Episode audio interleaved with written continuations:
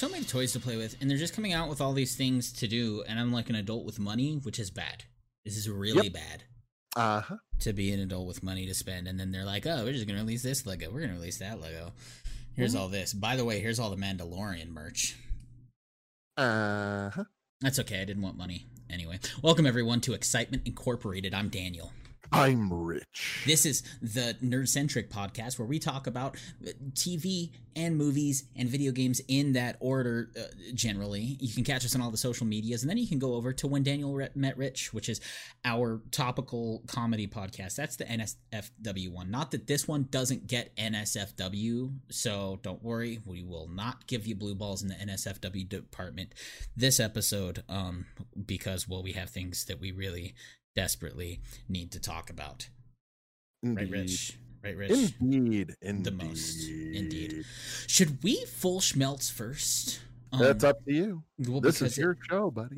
I know, but it sounds like you have so much to share. I have something that's been sitting in a box that I have been waiting this entire time to just open man. because Go. it's this. You know what I mean? No, no, no. Go. But I'm a, I'm a masochist, and I wanna I wanna let you go first. For everyone who doesn't Oh. know, Full Schmelz it was derived a little over a year ago when Rich was taken to the Lego store by his wife. Wife says, "Oh, you like that Lego? Why don't you get that one?" He says, "Okay. What about this one?" She says, "Okay." And then all of a sudden, he's walking out of the door with seven hundred plus dollars worth of Legos, Eight fucking sets. Eight eight sets, sets. of Lego. And that is what we call the full schmelz. I went full schmelz with my Overwatch Legos, which are I just got so excited I dumped water all over myself while taking a drink. That's okay. It's uh, we need reasons to put these. That's clip- gonna be a wet full schmelz, buddy. It is. Well, we need reasons to put all of our vid clips on Pornhub. Anyway, it's called content marketing. I digress. You have lots of Legos on your table right now. Can you be descriptive for for those who gonna- aren't watching the video right now? Well, I'm actually gonna bury that lead and start elsewhere. Oh, you want to start elsewhere? Okay. Yes, because Start. I've got boxes I haven't opened yet. Oh. So- The the pop vinyl community is a very, very collectible community and they you mean like Funko Pop? Funko Pop. The ones with the big eyes Yes. I got the new ra- I got the radioactive man from The Simpsons. from the Simpsons. Oh. This was the one Simpsons one that remained that I wanted, and here I am opening it because collectors can eat a dick. All right. ah, And. Ellie is somewhere perking up like a deer, going, "What is that sound? Someone's What does that opening a pop." What is We're the radioactive man. we open our pops. We aren't collectors, guys. Okay, we got we get our and toys. Atom. We take them out to play with them because that's what they're for. Yes. I've Eh. I've always enjoyed Radioactive Man, and now I have him. Awesome. I'll set him in the middle of all this mess here. Mhm, And then mhm. I also recently got way into Avatar: The Last Airbender and Mhm. discovered that they were making pops of the Avatar they characters. are. and I found a flocked box lunch exclusive Appa. Appa, the sky bison. Oh, Yes. so flocked means he's soft. Flocked means him. that he is fuzzy. When you feel on him, he feels like velvet. Ooh, I haven't This touched a of a bitch is- flocked yet. This one is taped shut. Ooh, Oh, that's even more effort you have to put through. So that one, I mean, wherever This Ellie real is, wherever Ellie, Ellie- is, she's sitting uncomfortable. She's like She shifting in her seat. Yeah, she's getting one of those like creepy crawlies that people say is when someone steps on your grave. Yeah, Yes, yeah actively. no, not that. How is it? How's the Ooh. feel? How is the feel? Oh, it's very soft. Is it soft? It's a very soft appa. flocked. Is soft. everyone. Even uh, even his horns are textured. It's very very nice. I was so psyched when the movie came out to see a live action Appa. I thought that was like the coolest. I barely remember the movie. At That's the okay. time that I saw it, I was not into the show, so Mhm, I was mhm. just like, "All right, well, this Last Airbender looks kind of cool. Let's check it Mhm. out." And Yeah. after I walked out of it, I was like, "You know, this isn't a bad movie. I was entertained." And then I heard from all my friends, they were like, "Don't tell me you liked that abortion. It was horrible." And I was like, "Uh, Uh, Calm down. Okay. Calm. down. "Relax, Please have calm some down. soda. It's okay." So I haven't gone back to watch it after watching the series. I'm willing to bet that I would be just as upset as all those fans if I watched it now. Probably. Probably. So there's Appa. There's Appa. I gotta figure out something to do with that Appa because he's nice and he's gonna get so fucking dusty in my house. Anyway, so there's that. Also, as as you were alluding to earlier, Lego is one of my passions, and It is. stuff, and everything. It And another one of my passions is also Nintendo. I have always loved Nintendo, And and therefore, both worlds have merged oh my god. to the Lego Super Mario sets. Now, Wow. this is a leap forward for Lego, like big time. Okay, this is Lego Mario. hmm Now, Lego Mario He's not an actual minifigure. He's a little bigger than normal. two AA batteries. Whoa. So I had to put batteries in this bad boy. And he's got two buttons on his back, one of which is a power switch, the other one is a Bluetooth connection. Lego Super Mario connects to the Lego Super Mario app on your phone, and that keeps track of all of the sets you have. That keeps track of his progress as you build levels and bounce him through mm-hmm. those levels and everything. Wow. So this guy's intelligent. He's very, very smart. Now, when I turn him on, he says, Lego Mario time. And Yeah, we didn't hear that at all. LEDs light up. His eyes, his mouth, and a little screen on his chest light up. I know He you does really light up. see it 'cause well, I can I can see it. He went from like evil demonic black eyes to blinding bright avatar status. Right. Uh, eat your now, soul. the little screen on his chest, when it senses that it's on blue, it puts Mhm. him underwater. It changes to water. Oh, what? When he's on green, it changes to a little green thing there. Wow. And when he's on red, it senses fire. which is lava. So it senses that he's stepping on lava. Oh wow. Now, let's see, where's the speaker? There's he's got a flashlight under him and a little Mhm. barcode reader. Mm-hmm. Now, on this panel here, I've got a super mushroom and a question block. Okay, and both of them have barcodes on top. Okay. So whenever Mario steps on, say, the mushroom, let's see if the mic can Mhm. pick it up here.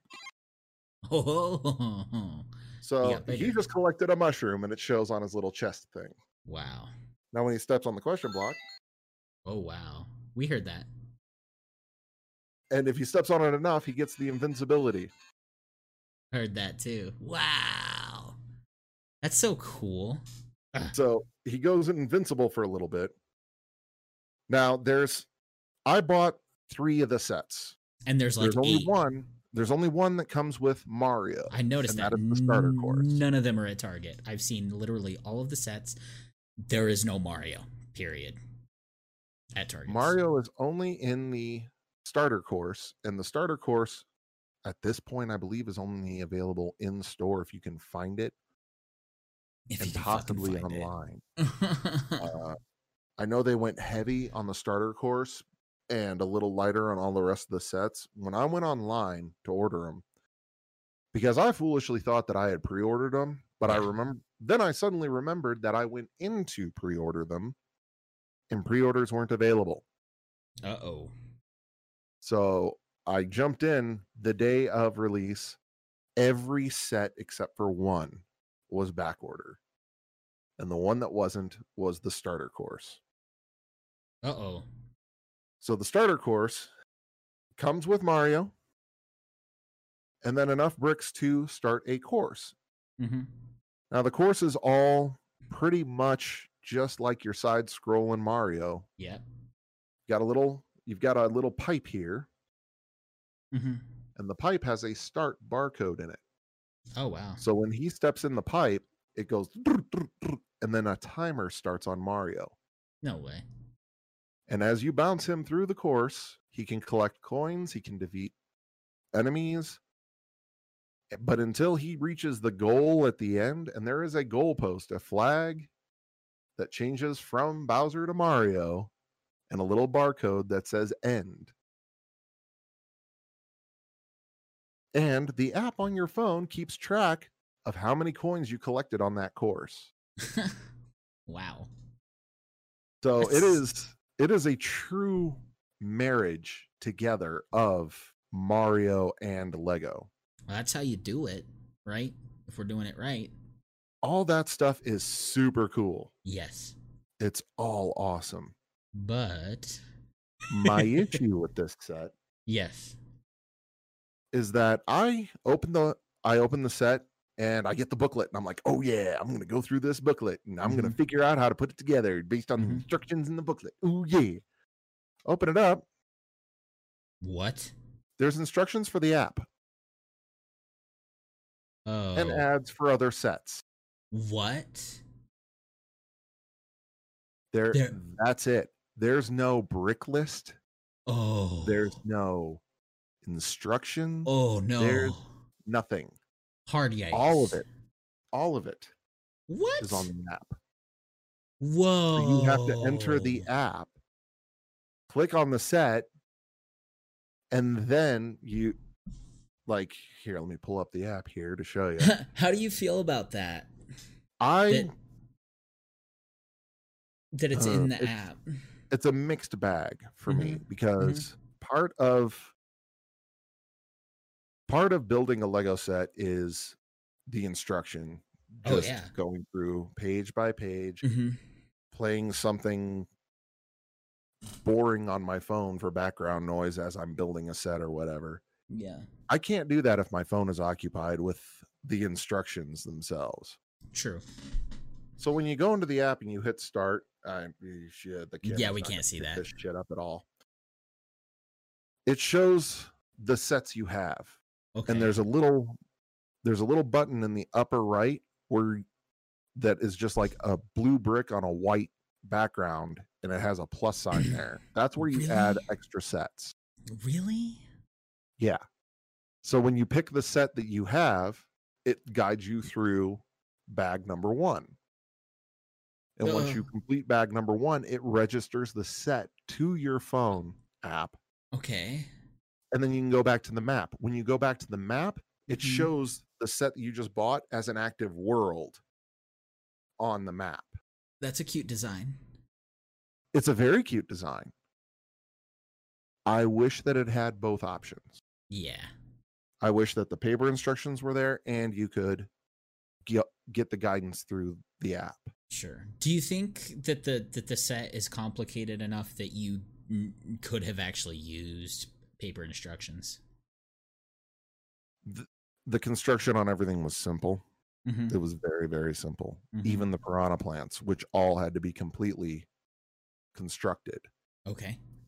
It was it was all very simple. So the paper instructions had they forgot them, I probably could have figured it out without them, Okay. but I like having them. Yeah. I like that being there, you know. No, I get it. I get it. So What about that? Bought. Here, there's a little baby Bowser in the I first see. set, I see. and he's got a barcode on his back. You have to stomp him five times before he dies. Because he can't just hold them together, just like, ah, Yeah. ah, ah.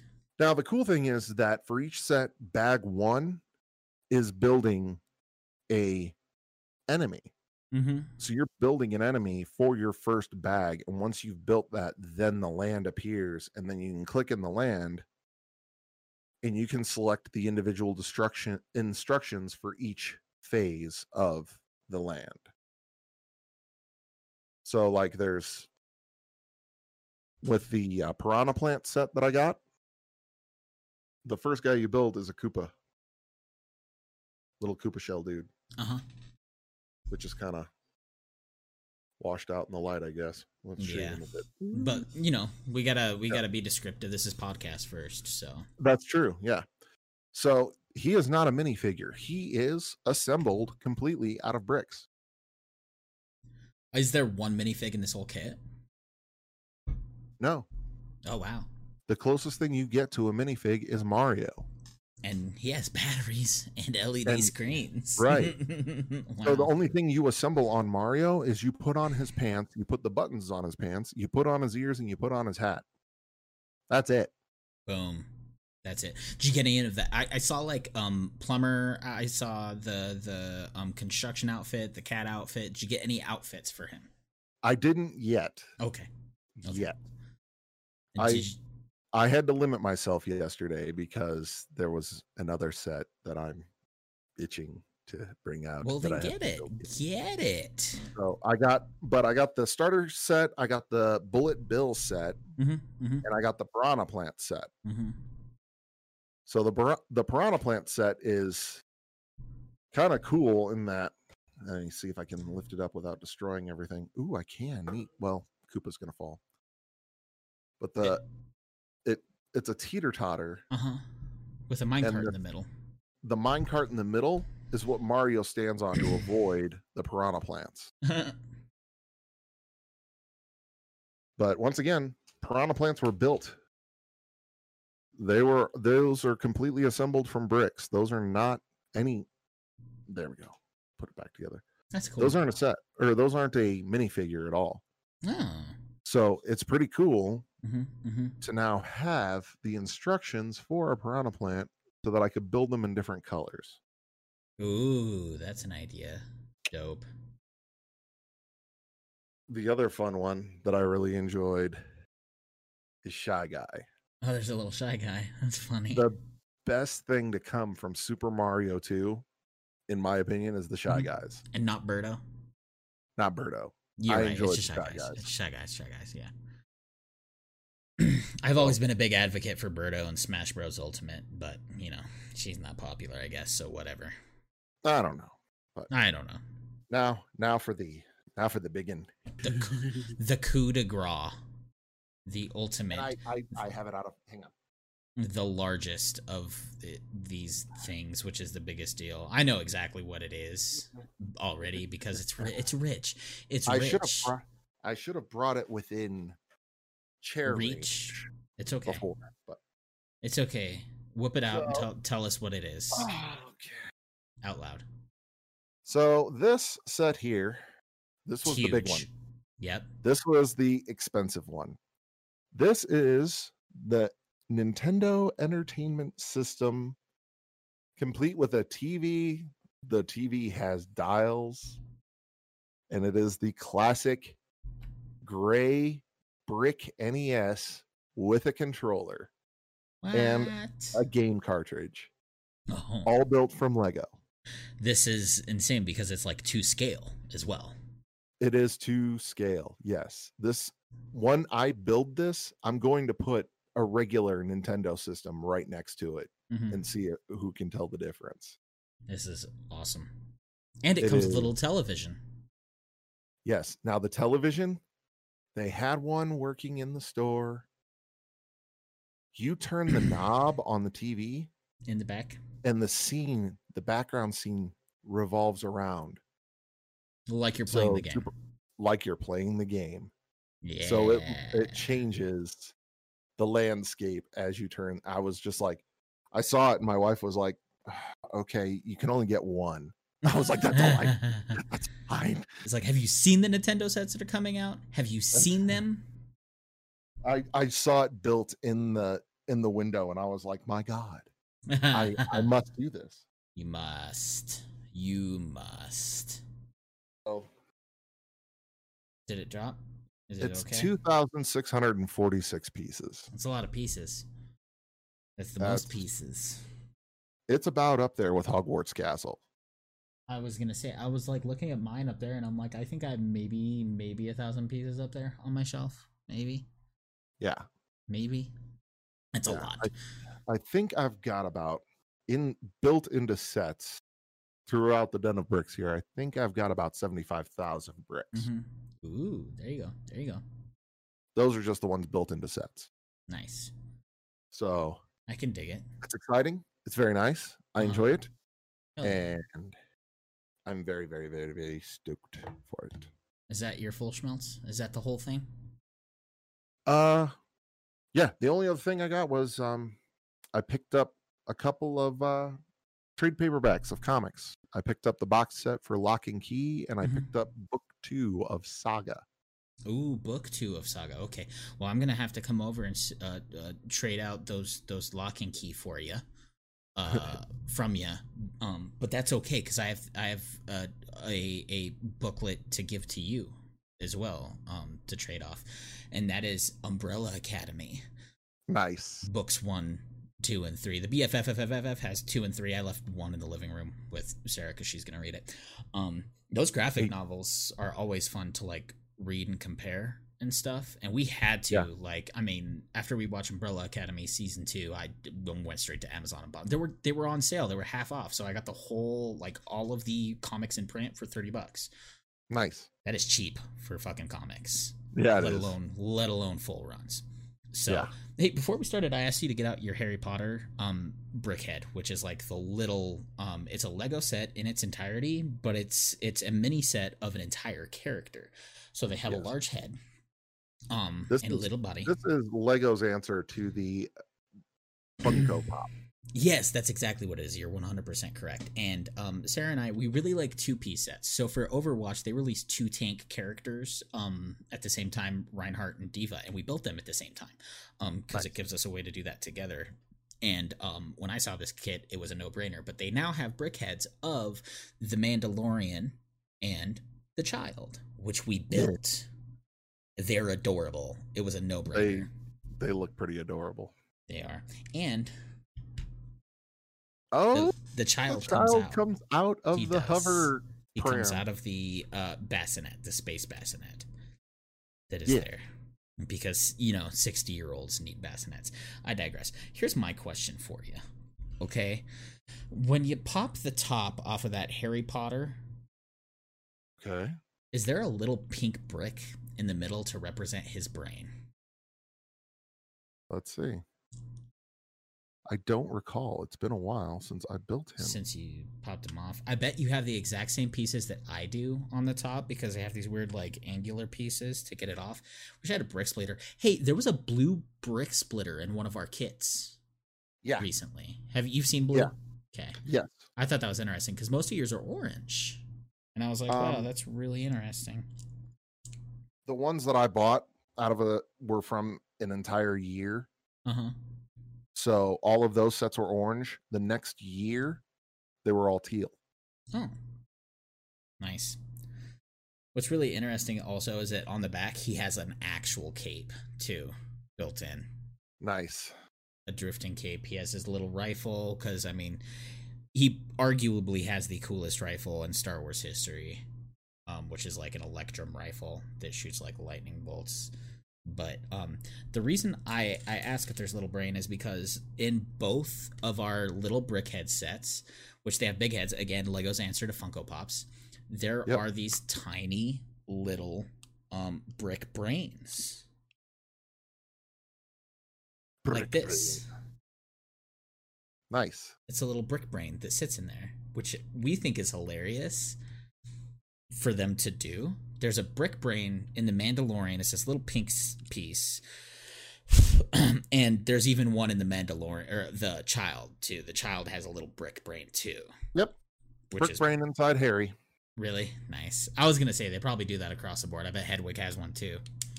I just thought that was like a funny little thing that they did. I mean, uh, leave it to Lego to have the cool little- details, you know. Hedwig has a very, very tiny brain. I don't know if you can see on the camera, but there's just one little pink. I think the one brain. child, the child has a pretty tiny brain too. A pretty child, tiny brain too. This chi- this tiny little child, which brings me to my biggest um addition to today's full schmelz. Yes. This is a 10 inch child Funko Pop. This thing is massive. This is huge. Yes.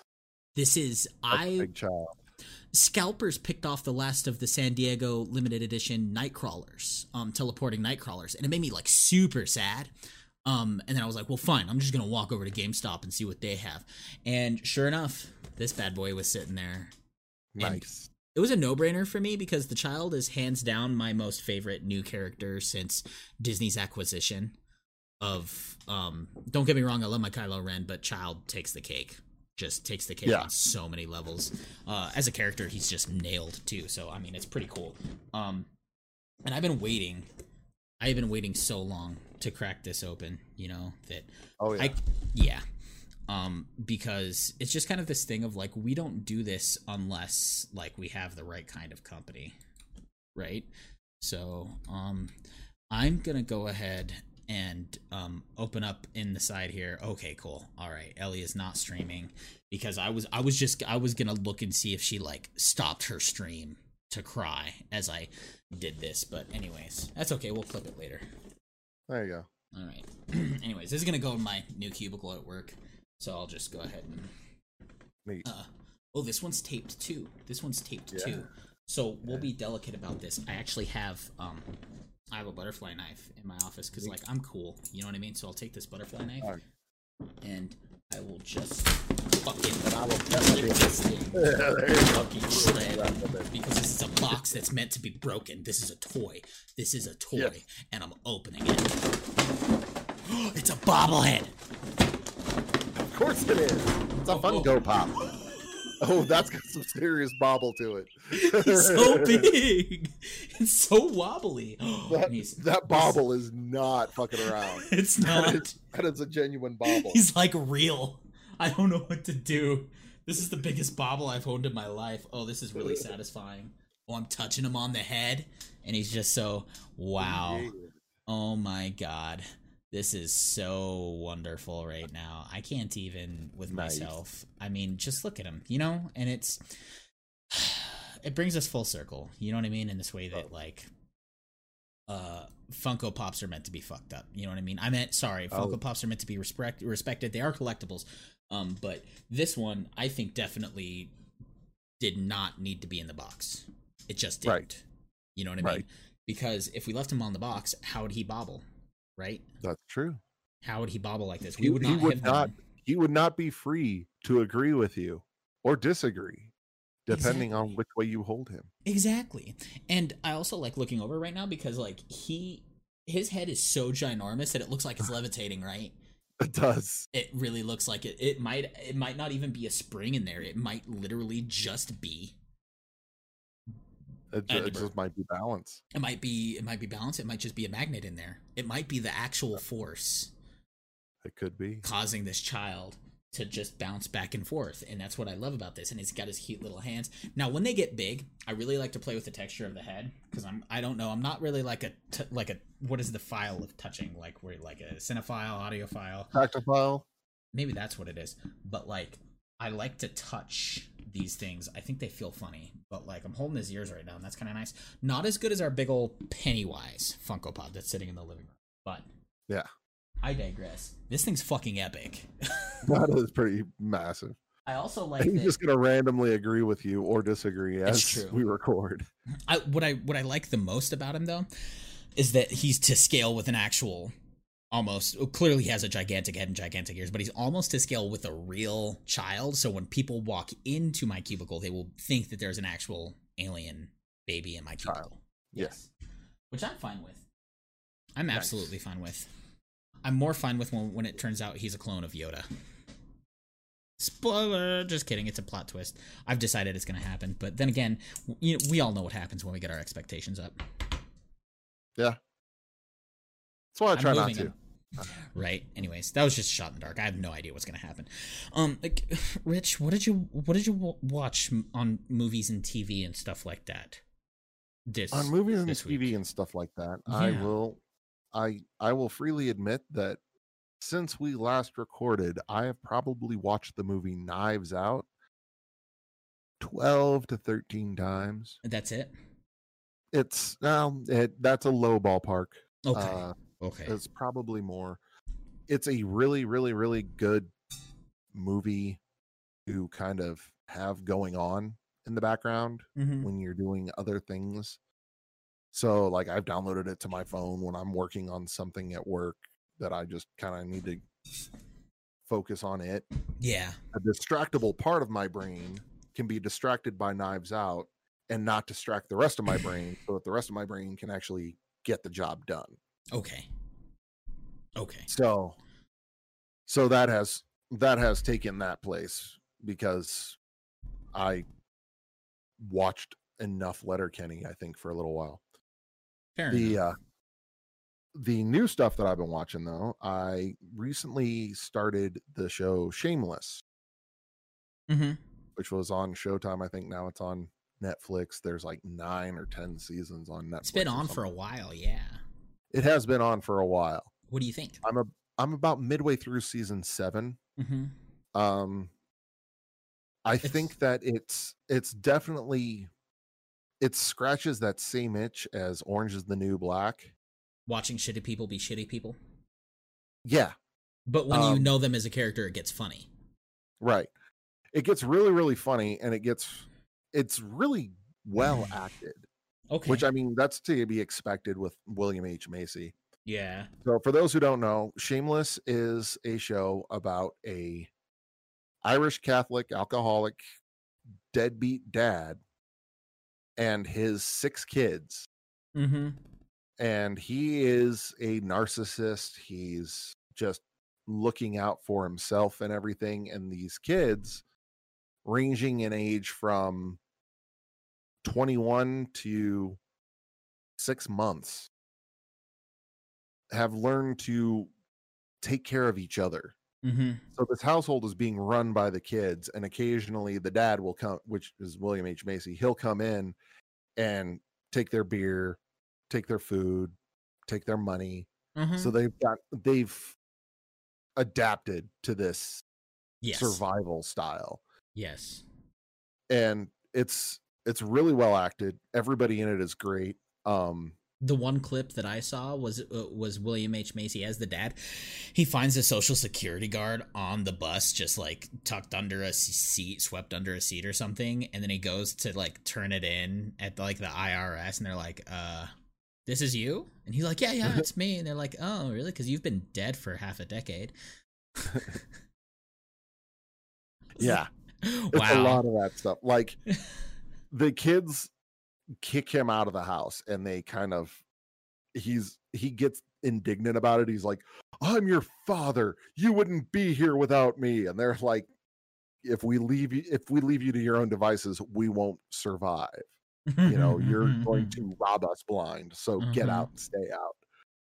So he goes to his bar that is his haunt basically and finds out that this dude is leaving his wife because she's hypersexual and he's like born again and everything. So the dad, Frank, Frank Mhm. heads over to this guy's house and Yep. hooks up with his wife so that he can get the free room and board and Yeah. just freaky sex as much as he wants. Oh, it's it's really, really good, really, really funny. sounds um, about right. It's just, but it's shitty people being shitty Yeah. and just making these simple, horrible mistakes that any of us on a bad day would make. Yeah, I feel like that's what a lot of TV shows are about these days. Is like those the bad decision characters, whether it be for comedy or anti-hero, watching the people we like do bad things. Right. Yeah. Well, you know, that's what invents the drama that keeps us coming back for more. Did you watch anything else? Um, the wife and I got into Hannibal. Ooh, right. We were talking about that last episode. How's it going? Um, well, she watched it all the way through to the end. Okay. I stopped, I want to say, one or two episodes into the final season, season three, Yeah. because it was getting really, really difficult to follow. Was it? Well, so the story follows an FBI agent who is a true empath. Like he can go to a crime scene and he can put himself in the shoes of the killer and thus just break down the crime scene based like on nothing else. everything up. Yeah. Yeah. He's like, the killer did this because he feels this way. He did Mhm. this because he feels this way. Okay. Now, what kept me coming back in the first two seasons Mhm. was watching Hannibal cook, which sounds fucked up, I know, but he was making some gourmet meals out of people. That's it was- that makes me want to watch it alone. Just hearing that he does these things, I might have to start was- watching that now. it was fascinating to see him prep organs for gourmet meals. Like he is using classic recipes. He's just swapped the meat. Oh wow. Okay. Okay. So that's what kept me coming back was like, what is he going to turn this guy into? Okay. And the meals he cooked kept with the theme of the episode.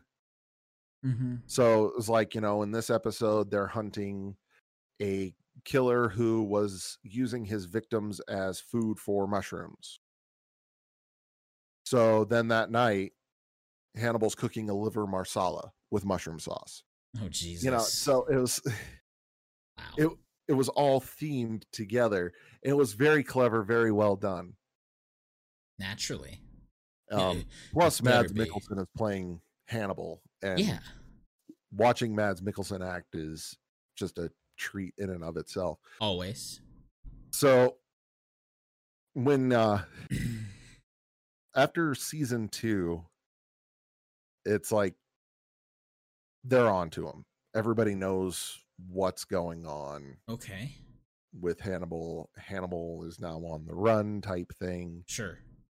And so there's a lot of stuff that's happening in flashback, and there's a lot of stuff that's happening inside the imagination. And then there's a lot of stuff that's actually happening.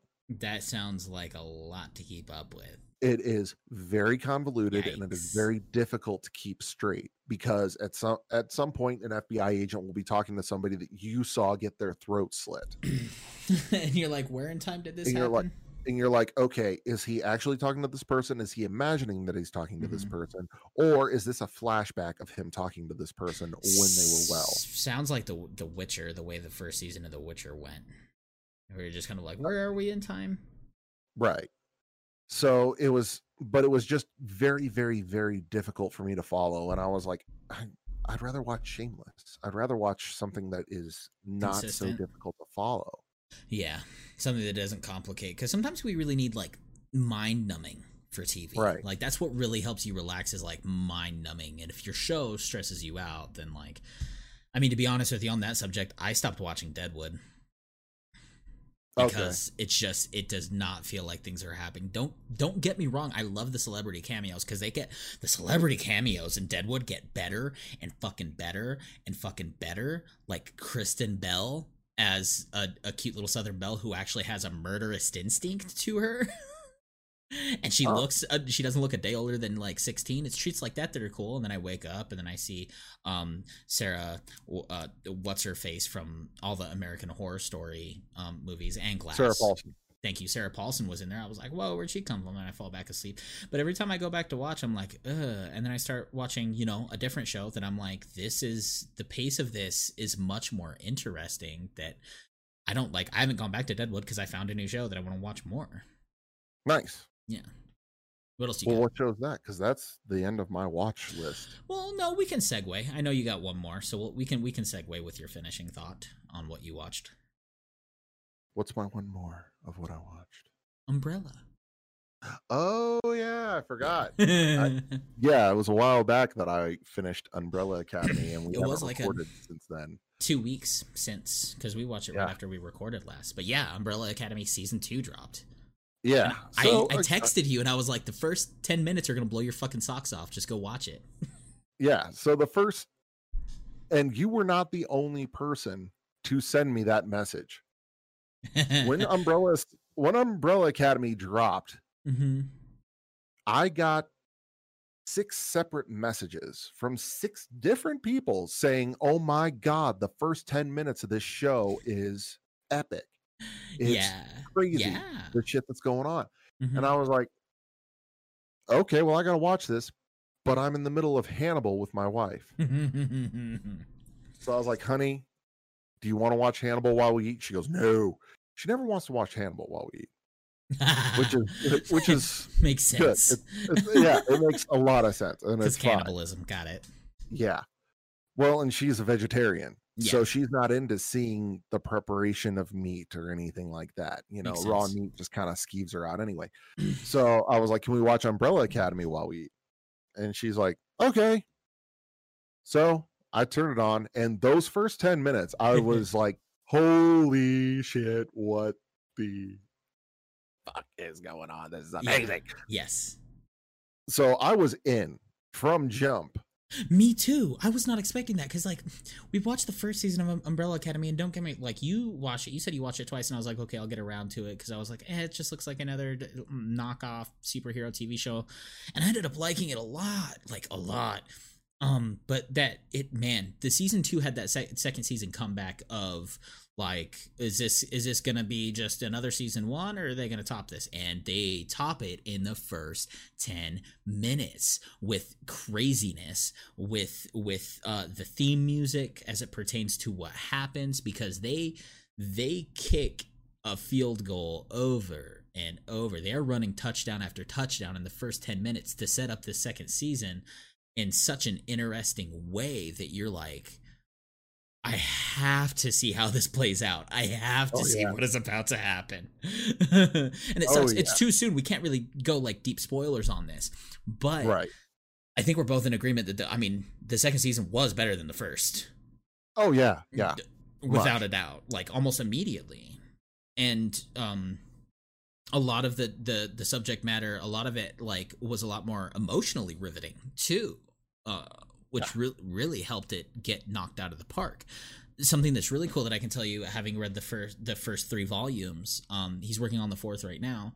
Gerard Way, of course, is that um, th- the TV show maintains an identity of its own in comparison to the comic books.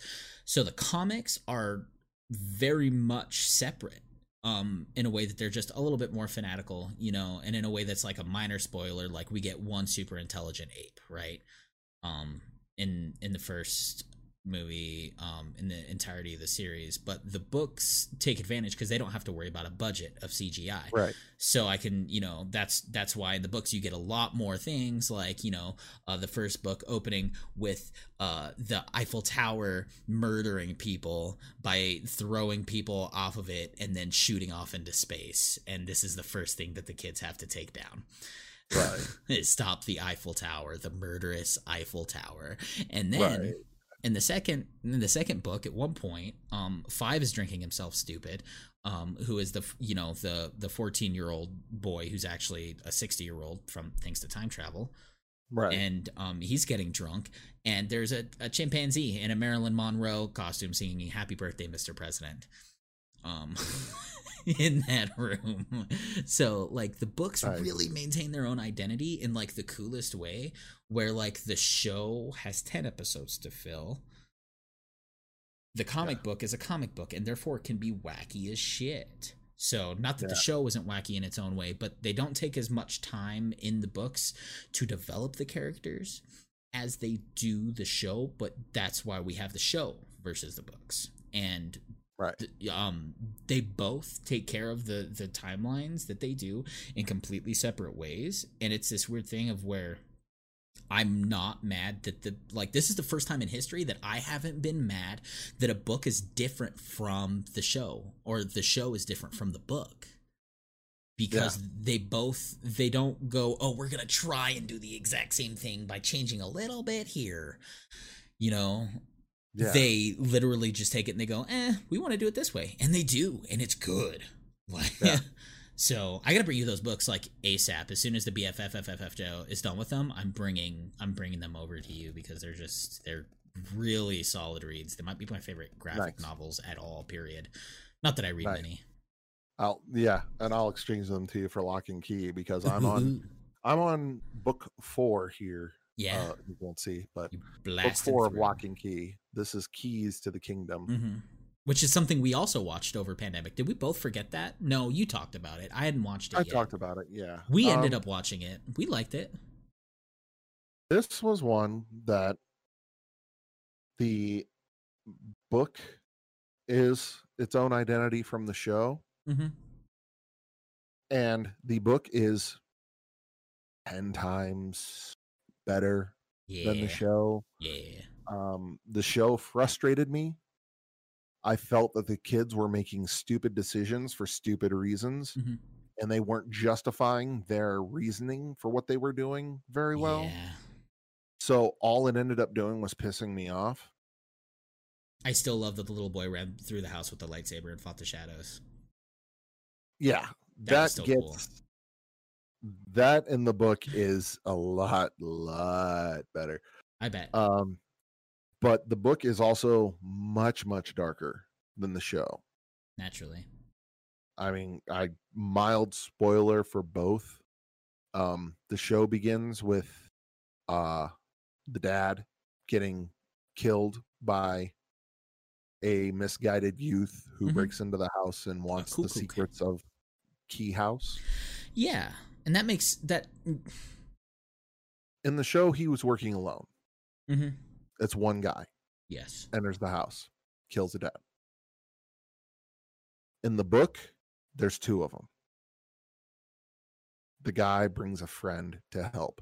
Oh and wow. the friend shows up because he works at the car wash where the mom brings the car to get washed every time and mom's always wearing a short skirt and as she gets out of the car she flashes an underwear shot to this guy and he thinks that she's sending a signal when really she's just getting Oh. out of her fucking car and so he Mm. tags along because he's going to get what he's owed from mom oh gee, yeah. So that comic book is way darker. Holy Yeah. shit. Well, it also really, really helps solidify the drinking problem that mom exhibits in the show. True. Okay.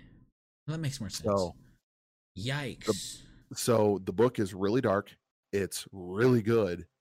Um it's that plus NOS4A2 hmm have really intrigued me as to Joe Hill's work. Yeah. I really want to read a lot more of his stuff Uh huh. Uh huh. based on those two things. Do Um it. Definitely do it. I'm a little bit worried about him following too closely in his dad's footsteps without even really meaning to. And that I think his endings might peter out. Yeah. Like Um. might run out of steam mid story and just have no idea how to end it. Right, and that could be a concern. I don't know. I mean, NOS4A2 definitely. Like, I I read some synopsises of the way the show went compared to the book, and the book, the NOS4A2, the book definitely ends on a high note. Like that book is Okay. like, is it kind of similar to Stephen King's work? Yes, of course it is. Does that stop them from like uh going to Christmasland? No, it gets crazy like Right. action crazy in a cool way which is like you know um something i didn't talk about reading that was like really really really good and i can't say much about it because of the the content of how cool it is was a book called uh um, finders keepers no that's the second book there's a series of books about um a the first one's called the mercedes killer and it's Okay. about uh basically a serial killer who drives a mercedes into a crowd of people during the 2008 recession while they're waiting in the morning Oh. And then the the detective that was on that case that couldn't find him uh, while he was wearing a penny mask uh, a pennywise mask of course um they couldn't find him um and then the killer decides to send him a letter in a manila envelope to tease him about um how messed up that killing was. And throughout the books kind of draw back to that but they tell a wide encompassing story but they're they are crime whodunits ultimately. It's a it's a game of cat and mouse. It's really like first and foremost a a really really interesting um crime novel essentially. Yeah. and there is a plot twist at the end of book two that had me on the floor. I had to sit down. I had to sit down. And that's when you know it's just good stephen king writing right? This isn't joe hill. This is Yeah. stephen king. But sometimes it helps to read the different genres of what they do and then you end up kind of forgetting oh yeah this is a stephen king you know what i mean Right. um and like uh uh hopefully and and um I logged into Ellie's Audible to grab these books, and I heard from both both Scotty and Ellie. They both said Mr. Mercedes is like solid, solid, solid. I'm like, oh gosh, I gotta get like I gotta blast through these, and then I did, and I was so happy. It might be actually like one of my favorite Stephen King works, and it's not even horror oriented. It, well, I mean, it, it's fucked Right. up. It's a you know it's a thriller killer who you know has issues, um, severe mommy issues. You know, um, but that's just how those stories work, right? But Yeah. um, sometimes when you stray away from those, you can kind of lean into that and do those things. Um, And and I mean, don't get me wrong. I enjoy Stephen King. I think he's a brilliant writer. yeah, He's excellent at building a story in your memory palace. So true. You will remember details about stuff. And I mean, I recently read something. I can't remember where I read it, but somebody's asking a person, you know, what's more important, the journey or the destination? And the guy says, the company. So, Really, He's it makes wrong. sense that it makes sense that he's i mean that kind of surmises stephen king in a nutshell it's not about the journey it's really not even about the destination it's the Mhm. people you meet on the way It's true. it's your companions on that journey Yes. that really make the story so i don't mind that his stories don't necessarily have a satisfying ending every time i'm Yes. still going to read his books i'm still going to enjoy him as an author and as a content creator because the guy's brilliant and he Yeah. knows how to write this shit it's awesome stuff The the Mr. Mercedes is um based on the Bill Hodges novel trilogy. Bill Hodges is that that retired cop who who um decides to go after him. Uh they have a TV show of it too, and um Bill Hodges is played by Brendan Gleeson. oh Good old Mad Eye Moody. He can he can act. Brendan Gleeson can fucking act.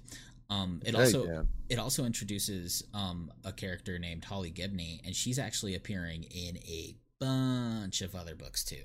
Holly Gibney goes on to be in a bunch of other books outside of the Mister um, the Mister Mercedes stuff, which is pretty interesting in my my honest opi- opinion. But Uh, I digress.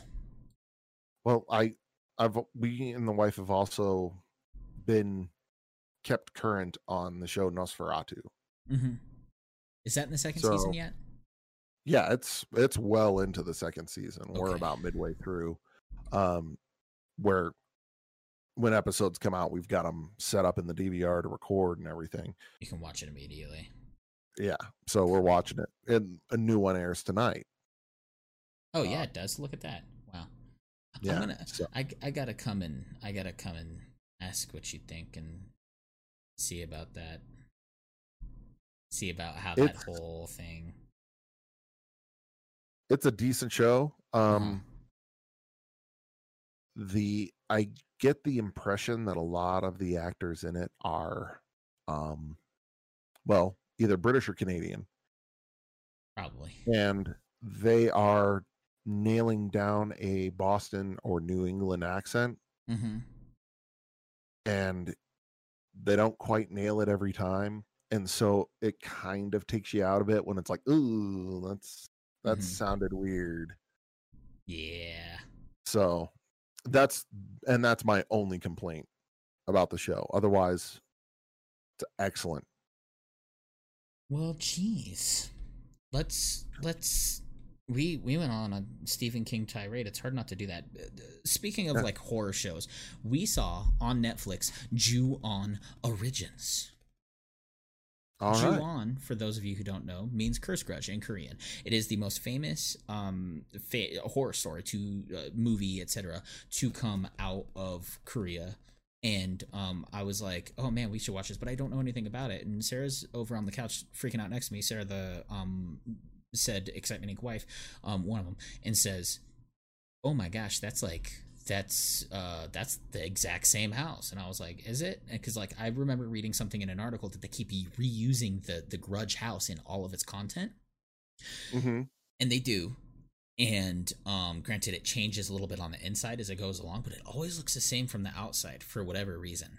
And so we go and we read um and i'm like well i haven't seen any of these. And she's like well well let's go watch and, and I, she was like do we have the grudge can we rent the grudge and i was like we actually got it for free when i connected one of the accounts to one of the accounts. Vudu likes to hand out free movies. I've gotten the lego movie and days of future past and the grudge free just from connecting accounts um and the doom movie but we don't we're not gonna watch that. We're not talking about that movie. I digress. Um can you smell what the rock is cooking? It's not doom doom Uh, shit. yeah. to uh further continue we watch the grudge and the grudge holds up people say that it's like a terrible movie. People like watch the original, and then we went to watch the original on Amazon Prime, and the the original is an old, shitty, low budget, shot in terrible li- like blind lighting horror movie, and the American Grudge is scarier in its first ten minutes than the entire original is the whole time All right. of the Grudge. Have you seen the Grudge? I saw the recent one. Okay. They did a remake. Uh, they did a third remake or fourth remake. I don't know. It's a was a side remake quel. last year. it's like a side quel where they they are apparently having things happening at the same time as the first and second movie. That's Okay. what I read. I haven't seen the second movie yet. We were planning on renting it eventually, but we were like, okay, watch the original. And then we went to watch Ju-on Origins, which is the what is supposed to be like a prequel retelling on Netflix, also in Korean. And we watched it. And it is basically they're trying to make Ju-on kind of into American Horror Story, where we get to see instead of just one bad thing that happens in the house, a bunch of bad things happen over time with a little bit of like weird ass time travel and a lot of characters that don't make sense. And ultimately, the story was absolute horseshit garbage. Cats made more sense than this Oh. fucking show. Okay. Oh boy. But it was still scary. It had a lot of scary imagery. Had some fucked up shit for sure in it. Did we understand why? No. Did it stop it from like being terrible, horrible things that like we as human beings like to absorb and take in for whatever reason? Yeah. So, um, there was that. I would say watch it if you really like to, you know, see like messed up shit. I guess, but um, we also watched uh when we first met which is um a comedy with Adam Devine. It's like a, a Groundhog Day where he, you know he's trying to like convince the, the woman he loves to marry him, and then things go wrong, and then um yeah, it's just standard normal. It was funny. It wasn't the worst. I thought it was good because they dodged some some of the conventions in those kinds of movies very well. So when we first met, that's a Netflix original with Adam Devine in it. We watched Okay. purely because Workaholics was so good. And then I sent you a picture of Stuber. I said Stuber, watch it. It's on HBO Max. Yeah. You did you see? Okay, so you saw my text. Did you get a chance to watch it? No. you think, can you do you think you'll be able to convince her to watch it? no. Well, you should watch it by yourself. Okay. Okay. Okay. Um. I talked her into watching the Lovebirds, Okay. The and she was, was, not okay. entertained by the Lovebirds. The. Lovebirds was not nearly as good as Stuber. Stuber blew Lovebirds, Lovebirds out of the water. That's the thing that sucks. Did you tell her it's a strong recommendation from me and her both? Dave yeah, Batista. that didn't sell her on it. Dave Batista takes incredible care to take care of a pit bull in that movie. He takes a Nice. pit bull with him. The pit bull does not die, so you don't have to worry about that. Okay, but Kumail Nanjiani, hmm Dave Batista, probably the best buddy cop duo I've seen. I can't think of a better one right now. I can't think of one that's comparable. Yeah, I'm not going to be able to sell Christy on that. Sure. Um she's not a she's not a big fan of either of them Oh, okay. Well, that's or fine. buddy cops. So That oh, that makes sense. Okay. Well, for you, as it relates, this is like some some lethal weapon level comedy in the buddy cop stuff where the uh Dave Batista is a detective who's on a vengeful mission. He gets a lead um the same day he gets LASIK because he can't see for shit. okay, And so he takes an Uber. He tries to drive his car, runs it into a hole. He orders an Uber, and then poor Uber is Kumail Nanjiani, who needs to be taken places or uh, needs to drive this guy places. And um, well, let's just say hilarity ensues. But um, the riffing, Kumail Nanjiani is fucking hilarious. oh yeah, he is. He is I so funny. guy. So um, this is what you need to watch, and I'll give you one reason, one example. Um, it's not the reason because the whole movie is practically flawless. Um, a little predictable towards the end, yeah, but that's how these movies work. But he at one point says, "I would really like to get over to you, but douche Lundgren has stolen my car." And is making me go extra places. Nice. Douche Lundgren. Yes. I yeah, I really enjoy Kumail Nanjiani, uh, especially after uh, Silicon Valley. hmm Seeing him per- on Silicon Valley really sold me on him. Like I've always been a fan of him, watch it. stand up and his uh dude. Silicon Valley probably has the greatest dick joke ever written. Really? It is spectacular. Should I watch it and get back to you when I found it? Oh my god. Just you know what? You can look up that scene. Mm-hmm. It won't spoil anything of the show for you. Uh-huh. And then you can go and watch the entire first season looking for the joke. Okay, fair But enough. all you have to do is go into YouTube and Google Silicon Valley mean jerk time. mean jerk. Oh God. Okay, my body's Okay. ready. Everyone out there, go ahead and Google Silicon Valley mean jerk time. It is the single greatest dick joke I have ever seen or heard on anything. True brilliance, so fucking funny. And it, it remains the top. And like there are several comedians out there that have been like "Ye- there's no reason to ever tell another dick joke again. This is kind of the pinnacle I'm down. of dick jokes. It's great. Shit. Okay. Well, I'll I'll start watching that um when I'm finished with Always Sunny in Philadelphia, which we are giving a try for the second time. It's going much better. We just kind of we I don't know why we fell off the first time. I think we ended up watching something funnier. But um we went back to Always Sunny. We're almost caught up to where we were the first time and then we're going to be in new territory going into we finished season 2. So Danny DeVito is a regular in the show. And something that Sarah pointed out is like they like to make really big jokes about basically how shitty human beings are in topical Mhm. conversations. So they will come out and they will say like here's this and here is exactly how all of us and we're watching these people be incredibly like incredible douches but at the end of the day they take basically the exact same stance that an opposing two people would take and then explore that to full ends in a way that we're just Oh yeah. I'm like, we're just watching literally the worst versions of ourselves right now, and that is that show, and it's good. And I don't think there's much to say because a lot of people really like Always Sunny. Lots of laughing. I- I have never watched that show like regularly, like Mhm. from beginning to end. I've but I've seen maybe 12 episodes here Mhm. and there. I couldn't tell you where or when Yeah. or anything. Yeah. Every single one of them has been extremely funny. Mhm. And I've wanted to get into it, but I've never just I've just never taken the plunge and been like, you know what? I'm gonna watch all of It's Always Sunny. It seems like an undertaking initially, but when you find out there's only like ten episodes per season, it's like, oh well, actually, maybe and I, I- will. I think it's I don't know, but I I assume that it is better in small doses. Mhm. Like if I were watching horrible people do horrible things over and over and over each week, that might be grating.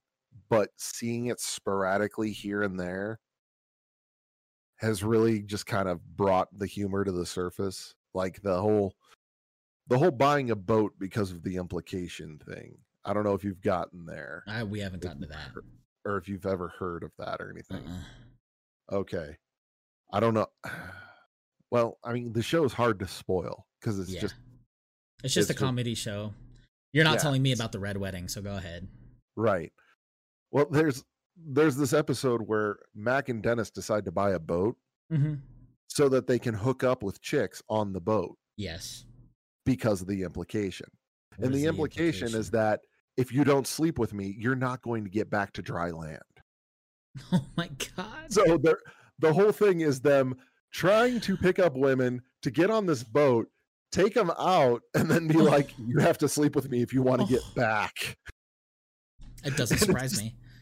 It sounds No, like the boat just gets better. Like it sounds like the show just gets better and better. Holy shit. Yeah. So they're trying to they're trying to turn You're this welcome. boat into a sex den, basically. Yes, naturally. And the idea is that the the idea is the implication. That's the only thing on this to having this boat. I can see This that going boat poorly for them. tugboat. This boat is a tugboat. Yes. Okay, it is just a shuttle to push other bigger boats around a- a body of water. Oh so it's not like it's not like even An a houseboat boat. where there's No. like rooms and oh shit. god. No, it's not even like a halfway shitty boat. It is pure shit boat. but their idea is that they're going to be able to go into a bar and be like, "Hey, baby, I got a boat. Want to see?" And then they'll actually get on this tugboat piece of shit and go out offshore because of the implication. Wow. Okay. Nope. We're gonna So- get back to it. We started Yeah, watching. It's hilarious. we started watching a new um uh recommend recommendation from uh, a friend of the show Amir uh was Norsemen. He said it was on par with with um what we do in the shadows, if not better, and I said um we'll see about that. And Amir, I love you like a brother, but we got to talk about your taste because Norsemen was a little rough. I watched the first episode. It is literally meant to be Vikings but more fucked up just more fucked up and it is so very incredibly dry that the first episode ended and sarah told me i am not watching the rest of that series. Okay. and we are first season apologists. So i might go to it when i'm finished with the show that has made me stop watching deadwood which is vikings. Relevant right? Um i started watching vikings. And i tell you what uh that show uh has a character lagertha she is the wife of the main character ragnar lothbrok who insists on taking boasts uh west. It was said to be impossible. He did it. Came back. The earl got pissed off and tried to um kill him. He failed got challenged to single combat and got his ass whooped naturally. And um in the first season this is episode 6 that I'm talking about by the way that he becomes Earl the hero. So pacing in this show magnificent. They just go and go and go and they do not stop. And so much happens in the way that you can't stop watching and they're not so far pace flawless. All of the pace fucking dope. Um his wife Lagertha, I think would uh enter a room with Daenerys Stormborn. Daenerys would say bend the knee, and Lagertha would say you bend the knee, and then cut her off at the knees with her fucking axe. Bitch. Okay. Lagertha is like the strongest female character I've ever seen in a show immediately. She's she's not beholden to a man technically. He returns from sleeping with another woman and you know what she she fucking throws everything at him. She throws everything at him. She's like she's chucking shit at him. She's Damn. I fucking love Lagertha. She is the fucking best. I'll probably show Sarah the show later, um, but I don't want to wait for her to watch it at the same time, so I might like finish it and then be like, Right. okay, I'm ready for my second run through. Come with me, Sarah, because I don't I don't want to wait to watch it. Right. And I, I rarely do that for TV shows where I'm like, I'm watching this whether or not you want to keep up with me. So, um, that being said, it's the first dramatic uh, uh, written show from the History Channel. So It it struck me as low rank Game of Thrones yes, when I saw it. I, when I saw the previews for it and everything. I was like, Mhm. okay, so this is supposed to replace Game of Thrones for all the fans of Game of Thrones. and that's a fair that's totally like a fair um take on it from the get-go i think that's a that's a fair deduction you made um i think you'd be pleased to find out when you get there that it's its own kind of unique and um just as good if not better than game of thrones in the way that there isn't character bouncing it's very gritty. Now ragnar in his own is very everything about it, it it is it's still planted in that historical depiction. So despite the fact that you might like a character isn't going to stop them from dying in that episode. Despite you like a character that doesn't isn't going to stop them from doing something stupid that they shouldn't be doing. Because they're telling this with a historical accuracy. And at the same time they talk about having regular relations with Norse gods um and saying you know they make regular sacrifices. They do all this weird crazy shit that like on one hand they bring a priest back home with them from the first voyage and um offer for for him to join them in a threesome. And i got fomo for that priest because both the actress that plays Ragnar, uh, Travis Fimmel, I think, and then Lagertha, whose name I don't remember the actress's name, are both like look like Norse gods themselves. And the priest is like, Mm-mm, "I'm good." Ragnar gets up on the couch next to him on an elbow, and he's like, "Really? Look at her." Yeah. She's like showing a little bit of leg from from underneath the blanket, and they're like, "Come on, priest, come on, like, let's have some fun. We just want to have some fun with you." Nice. I I couldn't say no to fucking well, Ragnar. I couldn't say no to him alone. You know what I mean? Let alone his shield maiden wife who would cut off my head if I fucking called her fat. She wouldn't take shit. She doesn't take shit. She doesn't. That's what makes all these characters from the get go just so cool. Second voyage they go on, he takes Lagertha with and he's coming up behind her while they're getting ready for a raid and and he gets he comes up behind her and he's like and he slaps her on the ass and he's like stay close um don't stray from the group keep your eyes open. And she rolls her eyes and she's like i was about to tell you the same thing. Nice. i love it dude. You never see strong female characters like this and i'm like okay so like never before has like a female character immediately been my favorite like that and that's really a cool thing about vikings. My mom who's watched a lot more of it i told her i started it and she said just wait. She was like uh-huh. just if you think lagertha is a badass now just wait. I was like, oh shit Nice. okay i'm down sign me up um i started picking and choosing um before we move on to video games we're almost there i started picking and choosing some episodes and so uh i played season 2 episode 9 episode of rick and morty for sarah which Okay. is the purge episode Yes. episode Purge Planet. the purging hoping that she was going to lose it the exact same place i did which is of course when morty pushes the patronly owner down the stairs of the lighthouse after hearing his screenplay, not taking any feedback. And it's so, so funny. He hears this derivative, terrible screenplay. Morty's like, Yeah, it was good. That's fine. He's like, No, lay into me. He's like, I can take the criticism. And Morty's like, I don't like that you started with three weeks earlier. And the guy's like, That's disrespectful. Get out of my house. immediately and it's this thing of like oh my god they go up the stairs morty pushes him down the stairs and comes the classic line which i might actually get tattooed on me should we go back to three weeks earlier when you were alive had to pause it because sarah lost her shit nice. it was a victory super victory most victory Yeah. Nice. did you play any video games rich Did I play any video game? I Lego, sure did. lego nintendo doesn't count I sure did. what did you play I have been playing the shit out of Horizon Zero Dawn. Oh, good, good. Is it is it everything and more? Oh my god. It is spectacular. This game is everything that I like about Borderlands mixed with everything I like about Breath of the Wild, Mm-hmm. shoved all together into a post-apocalyptic dystopia that I just can't seem to stay away from. Yes. it's it's very well done all across the board i am not near as far as i should be because i am hunting down every little thing that is a side quest like the main quest is the last thing i'm taking Mhm. care of. I am taking care of everything else beforehand.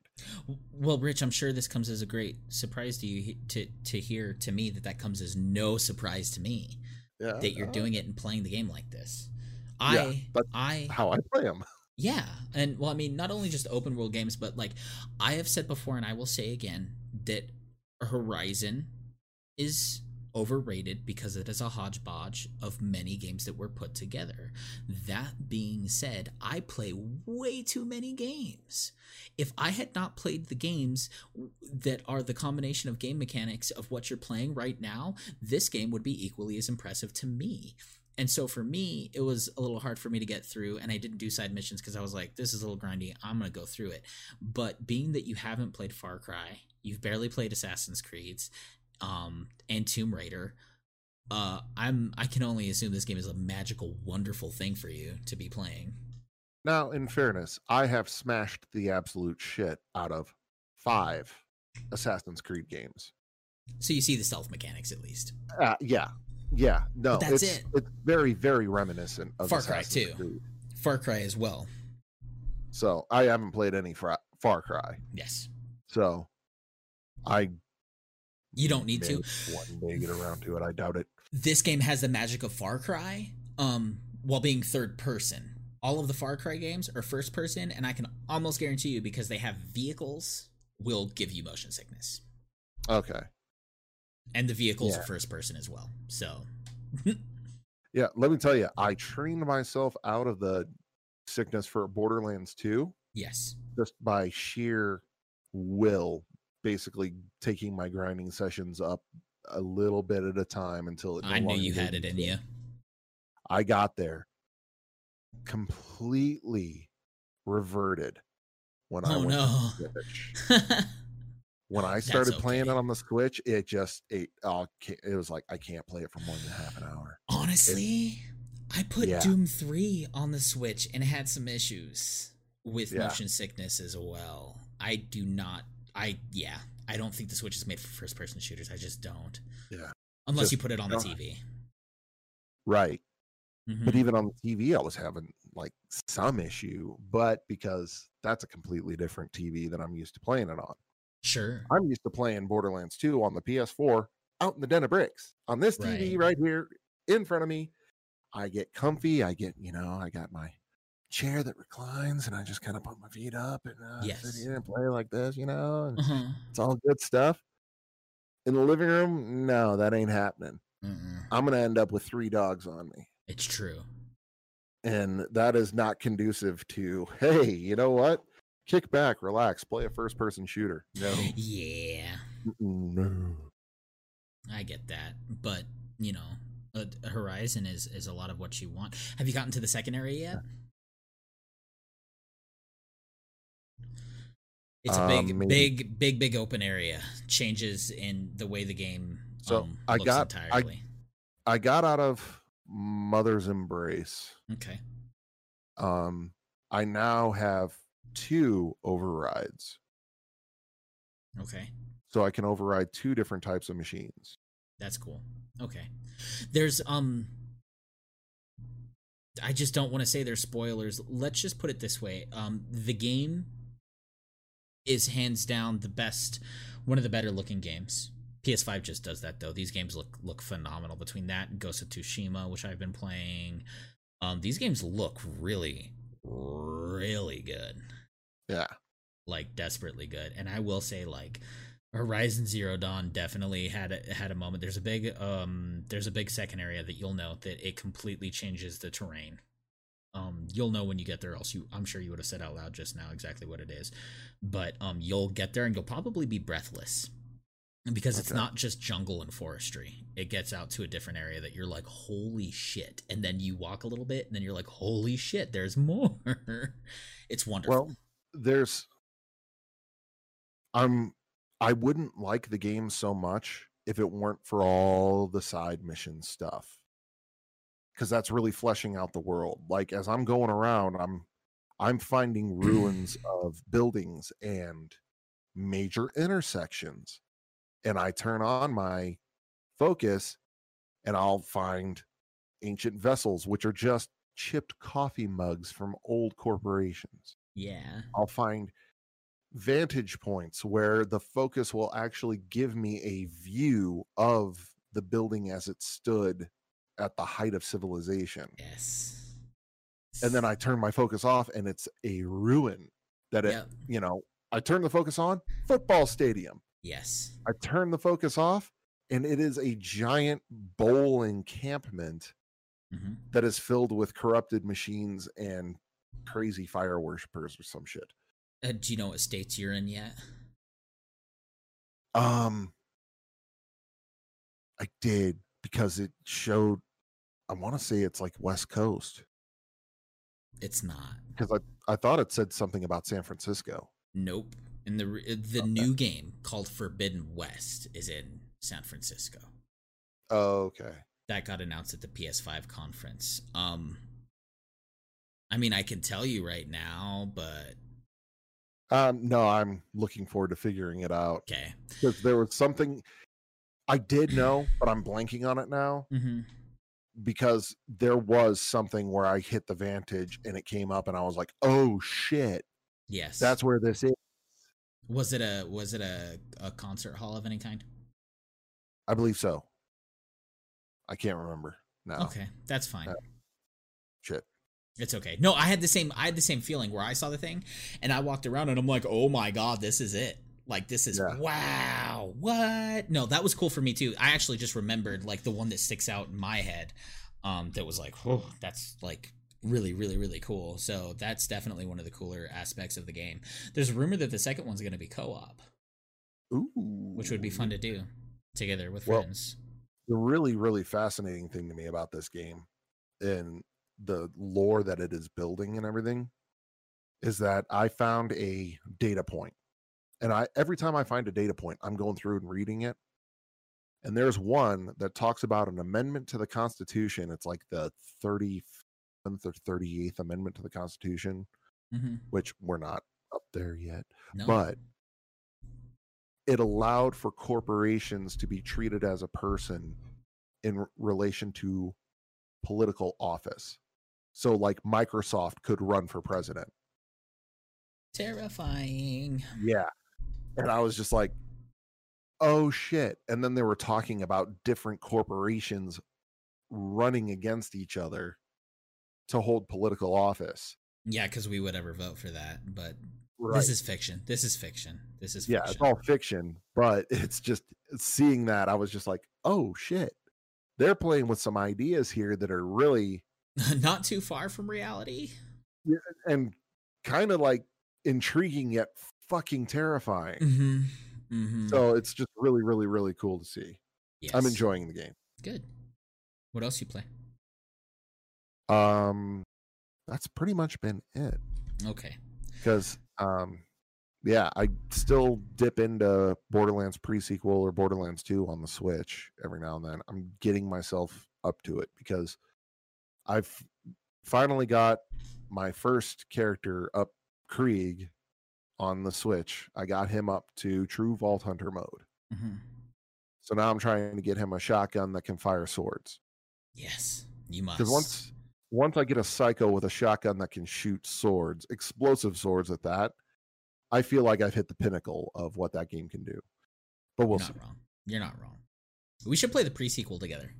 We should make that a thing. Because I haven't beat the pre-sequel. Gage hasn't beat the pre-sequel. I don't think Joe's beat the pre-sequel either, and I haven't. What if we pre-sequel two together? different- I've got two different characters in the pre-sequel that are reasonably there. As do I. So As do Wilhelm and the Lawbringer. Oh, the there you go. There you go. No, that's definitely that's definitely there. We should do that. We should. Okay. I played um some Destiny 2 and I have played some Ghost of Tsushima. Um Ghost of Tsushima uh let me tell you a little something, okay? And I know this sounds backwards. The Last of Us Part 2 has ruined video games for me Okay. Because The Last of Us 2 plays like something that should be middle gen PS5 Okay. in terms of the way it looks, especially um the gameplay being so fun and detailed Yeah. and the way that um the story breaks so many molds. So as soon as I started Ghost of Tsushima, the uh uh the character animations look like shitty Disneyland animatronics. Shitty old 80s movie animation. And keep in mind Ghost of Tsushima is like way up there on everyone's charts, but critics scale uh they they they grade on a scale of 1 to 10, right? To keep it simple. So it would be a little ridiculous if critics took Last of Us Part 2 and put them at a 14 out of 10 or a 12 out of 10 or a 16 Right. out of 10, right? Um which sucks because you take this game, The Last of Us Part 2 has been put on a 10 on a 10 a 10 out of 10 scale on basically across the board flawlessly. And then you move on to Ghost of Tsushima, which is not a 9 out of 10. And d- the game itself looks good. Um, I don't I don't want to play it, and I don't. It's not because it's a bad game. It's because I feel like I went from playing a PS5 game to playing a PS2 game. Okay. And I know there are uh best friend composer of the the the show's uh, jingles, Gage DeSoto, and I actually we did a recap. Um, and we we did an episode, um, a catch up of The Last of Us Part Two, um, to talk about because there's a lot to talk about in that game. But um, so I played Ghost of Tsushima. I don't want to finish it. I'm looking forward to Assassin's Creed uh, Valhalla, and that's about it. But I'm getting really burnt out on these open world games, and not because I played The Last of Us Part Two. The Last of Us Part Two is very linear. It has one small open area in the beginning of the game, and very small. And the rest of the game is very linear. But as far as open world games are concerned, I feel like the the gameplay itself is so repetitive that like I'm gonna do it, I'm gonna beat it, and that's gonna be another game that gets added to my open world list Right. that just does not float my boat. Now, Assassin's Creed Valhalla, on the other hand, um, I haven't touched an Assassin's Creed game since Syndicate, and I didn't touch Syndicate for a long time, um, since Black Flag. So these open world games, I think it kind of speaks volumes that I'm only going back to an Assassin's Creed a long jump after. So, um, the last Assassin's Creeds, at least, I haven't played the last two, so I think these games are getting to a point me as a gamer these games have to get to a point where they like really appeal to me in some way um for me to spend time on them because otherwise like ghost of tsushima is it good? Yeah it's good. Do i have complaints about it? Yeah. Do i have more um do i have more um um nice things to say about it? Yeah. It looks good. The story's good. I'm playing it in japanese voice mode which is super cool. Um do I get bored after 20 minutes of um, searching for upgrades and doing these open world fights and just clearing areas for people? Yeah, I get bored real quick. Um, honestly, I think it's just open world fatigue more than anything. Um, and that's why I'm I'm not playing Ghost of Tsushima right now. I'd like to come back to it later, maybe after some more some more updates and stuff and hopefully I have the have the patience for it and I want to play it, you know. But um Yeah. honestly, I don't think I'm playing any open world game this year other than Assassin's Creed Valhalla in the meantime. So um I started Gears Tactics which is RTS is not my wheelhouse. I don't play a lot of RTS, but I really like Gears and I really like the story and I decided to give it a try and I got through the first act it was the gameplay itself is a lot like Gears of War, um, because it has a lot of cover mechanics. It helps to have your characters take cover. Um, switching weapons depending on what you're doing decimates. Getting executions rewards you extra points. Um, and I've already fought a boss, and the cutscenes look great, and the story itself is actually panning out to be something that's like uh, just on par with Gears. It's just RTS, and it's really really cool. This might basically put Gears in a, a you know um in a format that that you could play it, Rich, without getting sick. All right. yeah, I'll just I'll just find a um a clip of a um one of the characters roadie running, where they get hunkered down real close to the earth and the camera shakes and they run up to a barrier.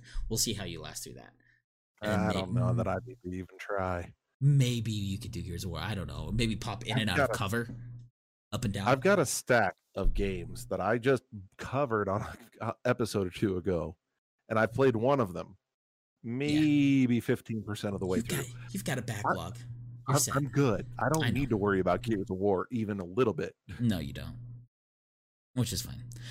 Um, I played Batman Arkham VR, which is a little in between quil between Arkham City and Arkham Knight, the third game. Um, Okay. that, that kind of starts to tease where they're going with the story. Um, that game, I believe, got out the gate was being charged between 20 and 40 for it. I really hope they were charging no more than 20 for it because it took about an hour for me to play. Okay.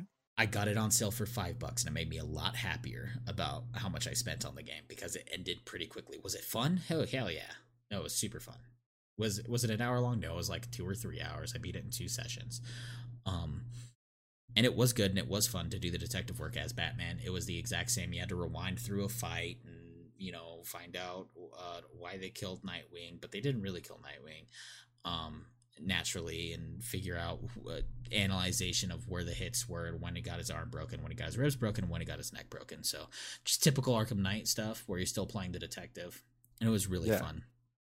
Um, and then I played Trover Saves the Universe. This Okay. is this is a Justin Roiland game. Nice. This is what they moved on to after making the Rick and Morty VR game, which I played and was fun. I decided I wanted to try Trover Saves the Universe, which starts with a giant eyeless fat goose guy coming up out of the ground, stealing your puppies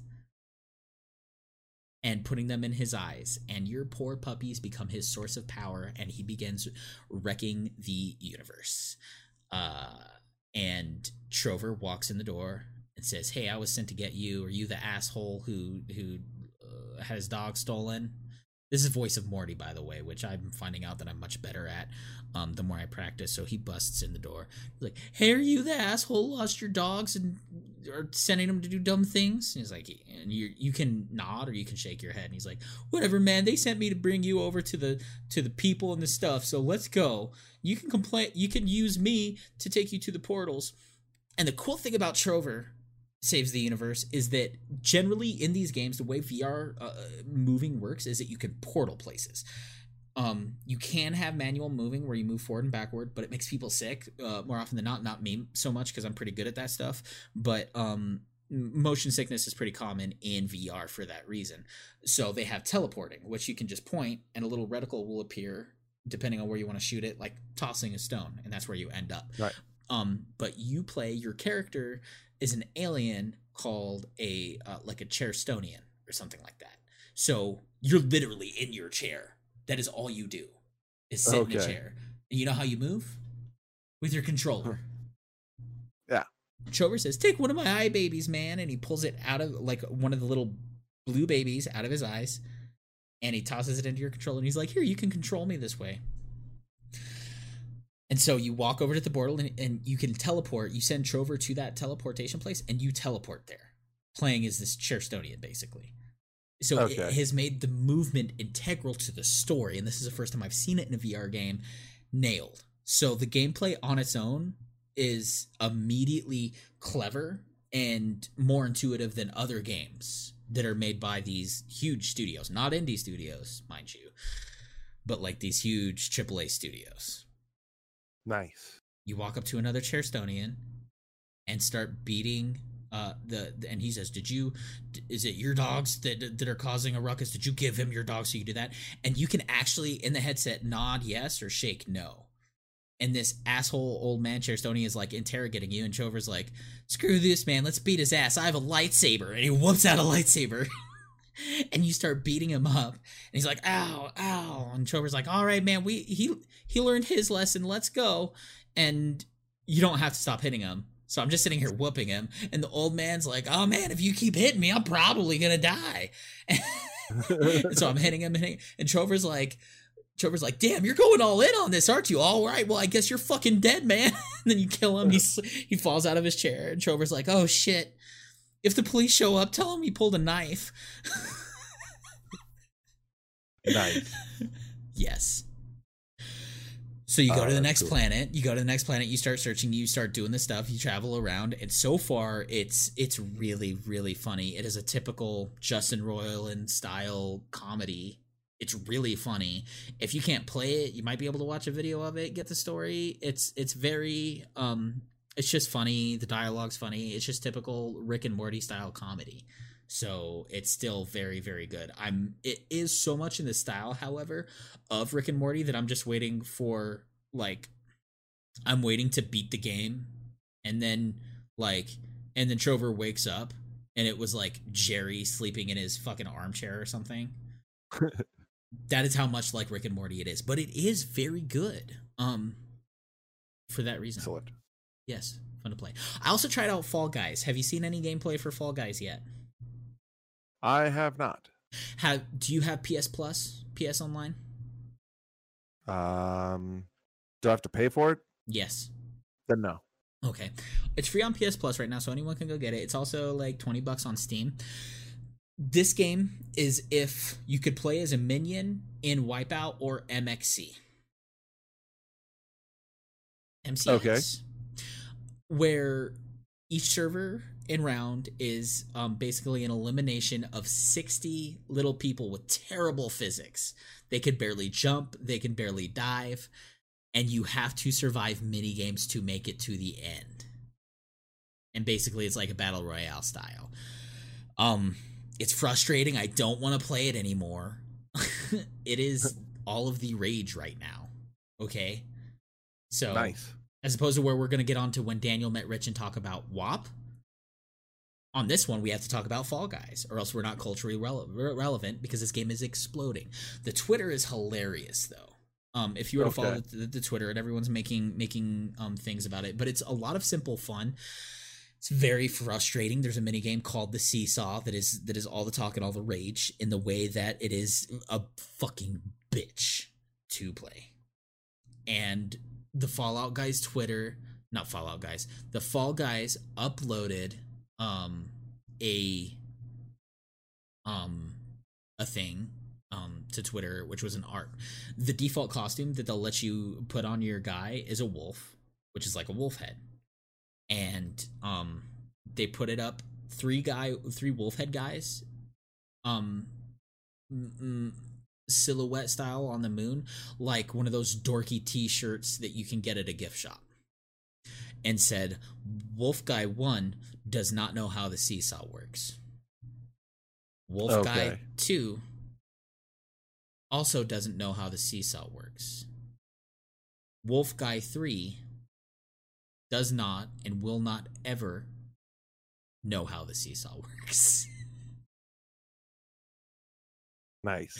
It is the one game I can't beat. It is the one game I cannot play. And I started getting it a little bit too much, and I was like, I'm just frustrated. I'm leaving.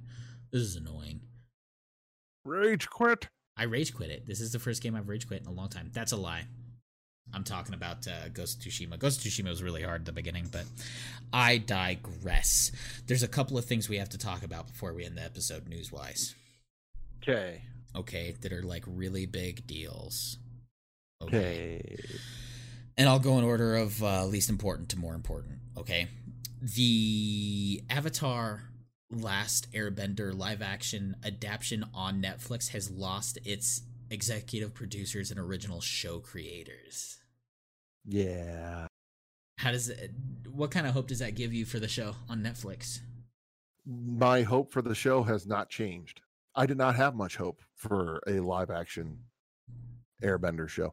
Yeah, I don't have a lot of hope for live action anime shows, period. True. This did we did learn this when we watched the Full Metal Alchemist movie. Yeah. It's like, why would you make a show that was animated? I mean, kind of for a reason. Mm-hmm. Mm-hmm. you know there it's putting out some ideas and some visuals and everything that are going to be really really really fucking expensive Sure. to bring to life why would you do that to yourself Fair enough. That's a that's a that's a fair fair thing. Sometimes they should just leave it be. yeah Yeah. For me, sorry, were you finished? it's okay go ahead yeah No, just for me, I didn't think it was. I I'm lowering my expectations of everything. Um, from fr- since the Last Jedi, I just I I lower my expectations of everything because in my mind this the the sequel Star Wars trilogy is something that they could not mess up. I did not think they could mess it up. And for me at least they did. They really did. Um are they getting back back on the right track? Sure, but they had to make mistakes first. And Netflix um I have a little bit more confidence in Netflix making something good, but for me um doing things like taking away the original minds behind the show um that tells me that it might lose the spirit of avatar in the same way that the movie did. And so it's it's it's definitely more of a gamble than it was before as to whether or not this is going to be good. Um much much much less chance. There's at least there's solidly less chance it's going to be good just purely because we aren't sure how it's going to nail the tone of the show to the point that does it have to be the exact same thing no there's a reason it's called a remake you know are they doing it in live action yeah can it be darker totally But if I get another pouty sad boy Aang again, I'm just gonna be like, why did you guys make the shitty movie into a 10 episode series? Right. Why are we here again? Don't you guys don't you guys realize we're looking for justice here, not bullshit? Fucking cash grabs, but whatever. I digress. They're getting our Netflix money anyway, so let's hope they're smart enough to do these things the way they need to, right? Right. Otherwise, it's just wasted money on their part. I can't get rid of The Office. I can't. Yeah. Sorry. Netflix, I meant. Yeah. Um Mulan is going to release in September on Disney Plus for an additional $30. Are you going to pay that money, Rich? Mm, Nope. Okay. Might have if there was going to be a Mushu. okay. I might have if there was going to be that ancestral spiritual element. Mm-hmm. But can see that. no. Okay. Because y- all right, you take Mulan, you lose Mushu, you lose the then you just have musical Japanese history. Well, what That's if it. there's no music though? Well, then you just have Japanese history. Okay. And inaccurate at that. Okay. It's like why? I felt the same way. I felt the exact same way. Mulan was on the precipice of releasing before the pandemic hit, hmm right? And Yep. um did you see any of the Twitter reactions? Did before not. before the actual reviews were able to release and the movie was postponed, um a lot of people got to see the movie and a lot of reviews and a lot of critics um got to go in and say what they thought on Twitter. Um granted, you should always take what a critic says, you know, with a grain of salt. Um the the reaction to Mulan was overwhelmingly positive. Okay. I didn't see it coming either, but um I can't say that I would have paid to see the movie without seeing these Twitter reactions either. I can tell you I'm definitely paying 30 bucks to see it on on Disney Plus, which I'm fine with for two reasons.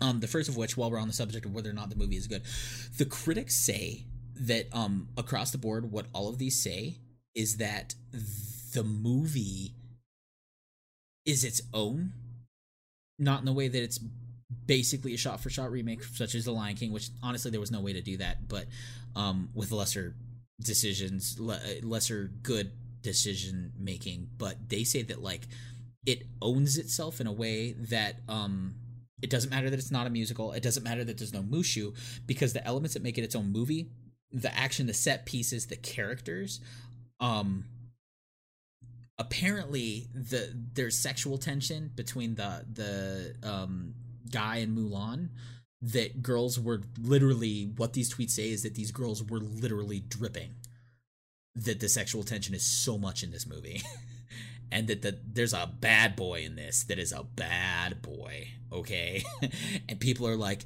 do it do it do it That is exactly what I'm looking for in a Disney movie. I know, right? But these the the Twitter reaction said that the action is insane, the choreography is insane, the production design is insane, the the acting is so good, and that it's honestly what I mean. Okay. Um, from Angie J. Han on Twitter, she says also surprisingly sexy for a Disney movie. Case in point, the very loud "Oh my god" that was uttered in the theater when Yoson An took his shirt off. Okay. so there's a reason they do these Twitter reactions first, which is to say, look, guys, we promise this is more of a Pete's Dragon and a lot less of a Beauty and the Beast, Yeah. a lot less of an Aladdin. So for that, for me, is the first reason that I'll I'll pay thirty bucks to see it. I totally will. Um, and it sounds like it's its own thing in the right way. Um, the second reason I'm willing to pay 30 bucks to see it at home is because it is uh me voting with my money. I would pay a Yeah. hundred bucks to watch A Quiet Place 2 at home. With no no granted, I have a nightmare story as it relates to seeing A Quiet Place in theaters. I really Right. do. Which Yeah. is the penultimate scene, probably the saddest thing that happens in the movie, the biggest moment in the movie, which is the main character's sacrifice of himself for his kids. And this Yeah. lady comes and sits down with me with a bag full of popcorn and a soda, slurping and crunching and Yep. and I just I was so mad. For that reason, I would pay a hundred dollars to see a quiet place 2 at home. I would. I love that I was able to pay money to see Scoob at home. I'm glad that I was able to pay the money to see Trolls at home because I didn't have to pay pay attention or put up with children in the theater crying and screaming and, you know, asking where Elsa is during these movies. You know what I mean? Yeah. I'm gonna give Disney all of my money day one. If that means if they see a profit, I don't care if the, the theaters go out of business. Do I love the theater experience? Yes, I do. Have other viewers that don't realize theater etiquette taking that experience away from me? Yes. Every other movie I go to see is ruined from someone who talks and yaks and slurps and laughs and does not silence their phone when they text. The first half of Doctor Sleep in the theater, motherfucker, Ding. Ding. Yeah. Ding. I had to stand up and look at him and ask him if he was serious. Yeah. I can't anymore. Um, with theaters and honestly, do I miss movies? Yeah. But the more I think about going back to a movie to see it, the more I'm like, you know what? Like I've cherished my experiences watching these at home. I'll pay to see Mulan twice if it's that good. I doubt it. You probably get a 24 hour rental. I digress. I digress. Rich. Yeah. How do you, how do you feel now knowing? had- okay. The the experiences that you've had at the theater and the experiences that I've had at the theater are similar yet different. The experiences that you've had watching or paying for movies at home and the experiences I've had wildly different. I see. I paid to watch You Should Have Left at home. hmm That's a Blumhouse movie. Kevin Bacon. It was it was fine. Was adequately creepy and everything. 25 minutes into the movie, the power goes out. So, what happens when your power goes out is that your wireless modem resets. And sometimes that means that you don't get the connection speed that you had when you were starting to watch the movie. oh no. That also means you might not have adequate connection speed all the way through the movie. Yeah. So the quality might suddenly dip because your Wi Fi just kind of went, I lost power. I don't know what the fuck to do. Hold my hand. True. This is a valid argument. So, do I miss the theaters? Absolutely. Would I be very upset if they shut down? Fucking absolutely. I love my theater experience. I love being able to go get the big tub of popcorn and the big drink and then just sit there and see trailers for movies that are coming the soon. smell of the theater. The the nostalgia of being Yeah. there. That new did Yeah. you ever did you get to go to the new Alamo Drafthouse before the close down in I. Westminster? Oh, so nice, dude. I haven't that vintage feeling I have not had since I was a kid going to the dollar cinema, the discount cinema. Oh, Yep. so I nice. I love that. I love that pattern on whole the carpet. Yep. All of it. the no. uh, uh, you know your shoes might stick because they didn't exactly clean up that kid that dumped his soda Yeah. 20 minutes ago so yeah. you might get the sticky floor and you really really really don't want to drop any fucking thing because it's gone forever yeah. yeah i enjoy my the entirety of the movie experience Well, you know what one can hope is that with the return of the theaters, they will also crack down security wise on people who ruin the experience because movie theaters I mean, they are gonna know. Um, they already know after this pandemic that these production companies they can make money off of their movies without theaters real easy, because Yep. Troll Trolls made four times as much as the first one did in one Yep. week than it did in a month in theaters. So Is the experience there? Yeah. Do we love the experience? Yeah. I guess the money's gonna kind of dictate that, you know, more than anything. But um, for for that reason, you know, I hope you can come back to me from you know seeing Mulan in the theater and go, well, look, um, the security was was a lot better. They didn't let anyone do anything. People who were texting got escorted immediately. That's even better. Or I can just go see my movies at Alamo because they cracked down at the Alamo too, like that. Yeah. So Well, the fun that. thing about movie theaters opening back up while COVID is still a concern, Mhm. social distancing. less You're not going to have theater. any motherfucker near you, any theater. You think about it, they're not going to be able to sell the seats right next to you, right in front of you, right behind you, because that's within a six foot radius. Yeah. So you're going to have a six foot, at least six foot bubble hmm around you when you go to a theater. Yes. So you won't have that lady that decided to sit directly in front of you and just, you know, chomping and, you know, looking on Facebook. in a movie she friends did not about pay for. Right. You're not going to have any of that shit directly in front of you. It's going to be at least six feet away. Yeah, And that would make it a lot less distracting. it's true. Definitely. Rich, So- I sent you a picture the other day. I told you you had to be sitting down for this one. It was the announcement of the new Rocksteady game. Yeah. Let me pull that back up here. Yeah. For those of you who haven't seen the picture yet, it is a picture of Superman slowly turning from behind, and he has a crosshair on his face that says Suicide Squad. Suicide Kills the Justice League is the title of the Oh next game coming from Rocksteady, the makers of the Batman Arkham trilogy, which are arguably the best video. I mean, not arguably, it just sucks because Spider Man came out. Now there's that, you know, conversation to be had. But Batman did it first. So Batman Arkham is the best comic book character video games in existence right now, period. Yeah. The, the next one is called Suicide Squad Kills Justice League.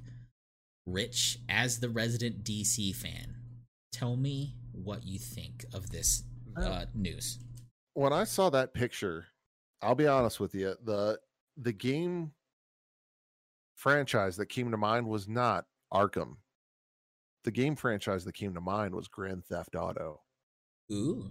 Now, if I could be Deadshot, running around, killing targets, stealing cars, getting sucked off by prostitutes for bonus health, and then running them over to get the money back, if I hit four stars and all of a sudden Wonder Woman's after me, it, it would be very, very difficult to contain the erection that would form when playing that fucking game. My God, that would be spectacular Yeah. so if they did an open world metropolis type game where you have to be the villain you have to go and figure out a plan to actually take down a justice league member and go through all of that oh i would be a happy happy boy right? That's what it seems like this game is. It, it's really weird, and it sounds like it took them a long time to get started on this game. Probably because like they needed the right formula. They couldn't, you know, there was this, there were lots and lots and lots of um rumors of are they working on Ow- Owls? Or are they working on? The rumor was they wanted to try Superman next, but how do you do a Superman game? And you know, maybe they stopped asking themselves, uh, you know, what's a good Superman game, and like, what's a good DC game? Where Yeah. can we go from here? That you know, like, fuck expectations. People like we don't have to go to Superman because people say Superman would be nice next time we have Superman. They don't have to do that. Instead, they have to go. What would make a really good game?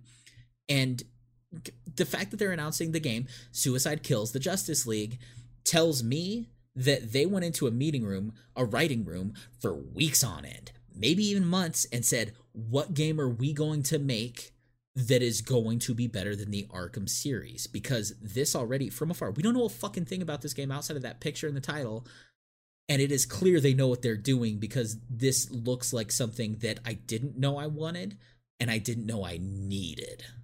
yeah badly. I didn't think I would be excited for this the way I was because like Arkham City got announced, I was like I was super excited. Arkham Knight got excited uh, announced, I was super excited. And then I was like, well, that's it. You know what I mean? If they announce a Superman game, I think I'll be like, eh, because I'm not in love with Superman the way I was with Batman. If they said Yeah. J- Justice League, I'd be like, eh, okay, cool, plain Jane. But now instead they said Suicide Squad, and I'm like, fuck, do I have to kill Superman? Shit. There is no good way to do a Superman game. We've There just talked about isn't. this. We've talked about this at length. yes. I mean, unless you trade in a health bar for lives saved, like the enemies could do damage to you by killing civilians or whatever, and you didn't prevent it. That's pretty much the only way to harm Superman. That or magic. yes. And if you're making a game about magic, then fuck it, you just made Diablo. Anyway, yeah. so I mean, I like the idea of Superman exists. You have to figure out how to take him down. Yes. I think this is the proper direction to go. Yeah. If you're going to make a DC based game, go with a villain Mhm. and they have to take down the Justice League. Especially if when you beat the game, the Justice League is laid waste before you, but you're still arrested. You know, you're still locked up in Arkham. That's the best outcome you could hope for in the game. Yes. Yeah, I'm on board. Same. I think that um, you know, it's also especially smart of them because you get to look at it from the perspective of like being that villain in that way that they looked at it and said one of the biggest conversations you have about Batman constantly is what is you know what is the specialty of B- the batman story? And you know what is the excitement of his cast of characters? And it's not robin it's not nightwing it's not catwoman. Partially catwoman because she's kind of a villain. It's the villains that make the batman story so interesting every time to the point that you're like i like the villains more than i like robin as a character or nightwing as a character. And now we have an opportunity to play as you know some of those characters. It's like oof. Yes please hard yes please. What i'm looking forward to is you know this game is you know these games are very good at their their cinematic aspects.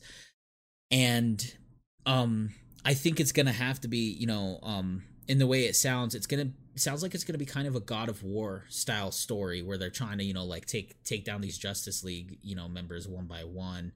Um I do wonder how they would incorporate Batman ultimately into the story as to whether or not they take him down in the beginning and um the Justice League's like, oh shit, we gotta go to Gotham and you know, back Bruce up. Or if they slowly start taking out members of the Justice League and then Batman showing up at some point in the game, maybe before killing like a death blow to Superman and, and you know, lightning you like you can't deal the blow because a battering hits your hand and lightning strikes and batman's sitting up there for the first time in your 20 hour game like oh Yeah. like i'm excited for the incorporation of the way they're doing this so um i should really what I would absolutely love, I would absolutely love if it was a Grand Theft Auto style where you are doing your crimes and everything, and then all of a sudden Batman comes up and you haven't created enough criminal networking. So you can't just signal to the Joker or to Catwoman or something Mhm. to break something on the other side of the city to call Batman away from you. Uh, I've got one. What if the Suicide Squad is actively trying to assess some kind of like ungodly power to bring the Joker back to life? And there you go. And and Batman's like, we can't let them do this. this is bad, Yeah. bad, bad. Have you heard of the uh, DC fandom? No. on Saturday, they are throwing an online Comic Con ceremony, essentially, for um DC. It is called the DC Fandom. And the schedule revealed they're going to talk about World War, uh, World War, Wonder Woman 84, the Flash movie, the Suicide Squad, the Snyder Cut of Justice League, Black Adam, Shazam 2, the Batman, and at the very end, the Suicide Squad Rocksteady reveal. This is all Neat. happening on the 22nd next week. We're basically getting a stay at home convention of DC. Yeah. Um, That is pricey. 10:30 a.m. Pacific time. I'll check it out. I'm okay with it. This uh, this Zack Snyder cut of the Justice League look like looks like it's it's going to be everything it was supposed to be, which is snazzy, Nice. real snazzy. Well, you know what? I think that's enough for an episode. What do you think? I think so. Well, that's it, ladies and gentlemen. Thanks for joining us for Excitement Inc., the first normally length, the norm first normal length episode we've had since we came back. Gosh, we've been so excited to do things, but we're back to business. We're here and we're doing it the right way. I'm Daniel. I'm rich. Thanks for joining us. Now go, go and uh, go and go and watch When Daniel Met Rich. Did I say When Daniel Met Rich earlier? Or did I say Excitement Inc.? So When Daniel I'll Rich earlier. Did I? Okay. Well, I guess so. what? That just means Okay. we are just back to format for like perfectly again. Bring it up back. It Woo! wouldn't it wouldn't be back to normal if I didn't say the wrong thing. Okay. Clearly. Okay. All right. All Join right. All right. Thanks everyone. Go watch Excitement Inc.